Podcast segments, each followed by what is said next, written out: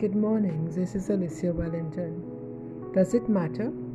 My text is taken from Philippians 1:18. A few days ago, the US Supreme Court refused to hear a case by Christian Flores arguing that a ruling by the Washington State Court against her refusal to provide flowers to a gay couple for their wedding was unconstitutional.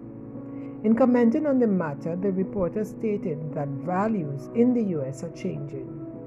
Yesterday, however, I received a video from a friend in which Apostle Joshua Selman espoused the importance of values in keeping him pure in singleness.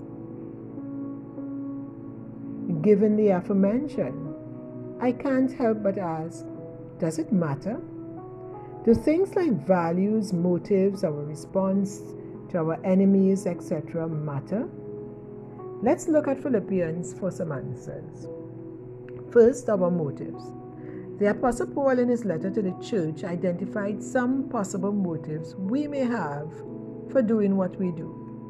In Philippians 1 15 to 16, he identified envy, rivalry or competition, kindness, loyalty, love, and selfish ambition. In Philippians 2 3, he addressed our motives further and said, Do nothing from factional motives or through covetousness, strife, selfishness, or for unworthy ends, or prompted by conceit and empty arrogance. Instead, in the true spirit of humility, let each regard the others as better than and superior to himself let each of you esteem and look upon and be concerned for not merely his own interests, but also each for the interests of others. Our motives matter to God. God is interested in what is in our hearts. In Deuteronomy 2 2, he said about the Israelites that he tested them to prove what was in their hearts our responses to our enemies. In Philippians 1:18, Paul responds Paul's response to his enemy is exemplary. He said, "But what does it matter?" Here he was referring to those who were preaching out of envy, etc. But what does it matter? So long as either way, whether in pretense or for personal ends or in all honesty, Christ is being proclaimed. And in that I rejoice. Yes, and I shall rejoice also. So there are some enemies that we can shrug off when we know one, the spirit behind the attack, and two, the purpose or the outcome of the attack. In this case, Paul knew both the spirits we discussed earlier and the outcome Christ is preached. I noted that at no time did Paul engage his attackers directly. He knew that he was not wrestling with flesh and blood. So perhaps it was a spirit was a spiritual attack and required a spiritual response. Peace and joy. Proverbs 24:17 seals the matter. Do not gloat when your enemy falls and do not let your heart rejoice when he stumbles. If you were to do so, God will withhold his hand. Third, our affliction. We often wonder why we are going through trials, trouble, or affliction. Paul illustrates that our pressure tests matters to others. Philippians 1 12 to 14 says, First, the gospel is advanced. Now I want you to know and continue to rest assured, brethren, that what has happened to me, this imprisonment, has actually only served to advance and give renewed impetus to the spreading of the good news.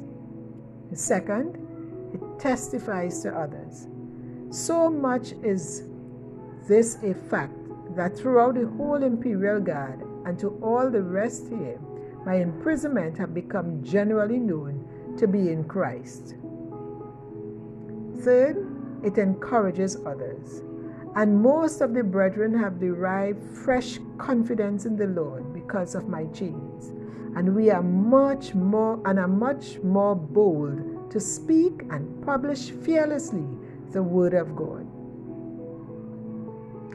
2 Corinthians 4:17 says, "It for our light affliction, which is but for a moment, it worketh for us a far more exceeding and eternal weight of glory." So it is also for ourselves. Fourth, does our life matter? Philippians 1 24 to 25, Paul reminds us that there is a purpose for our lives. Says, Yet to remain in my body is more necessary and essential for you, for your sake. Since I am convinced of this, I know that I will remain and continue with all of you for your progress and joy in the faith. We have been given the gift of life to impact the life of others or the lives of others. Our purpose is to lead others to Christ and help them progress and bring joy to their hearts. Finally, our values matter? Philippians 1:27. Paul says, "Only be sure to lead your lives in, in a matter, manner, sorry, that will be worthy of the gospel of Christ, so that when I do come and see you, or remain absent, I will hear about you that you are standing firm in one spirit and one purpose, with one mind, striving side by side, as if in combat for the faith of the gospel. And so, while the rest of the world may be shifting from its moorings and removing the old landmarks and tenets of our faith, upbringing, and value system, we admonish to stay the course. I bless you and do have a wonderful day.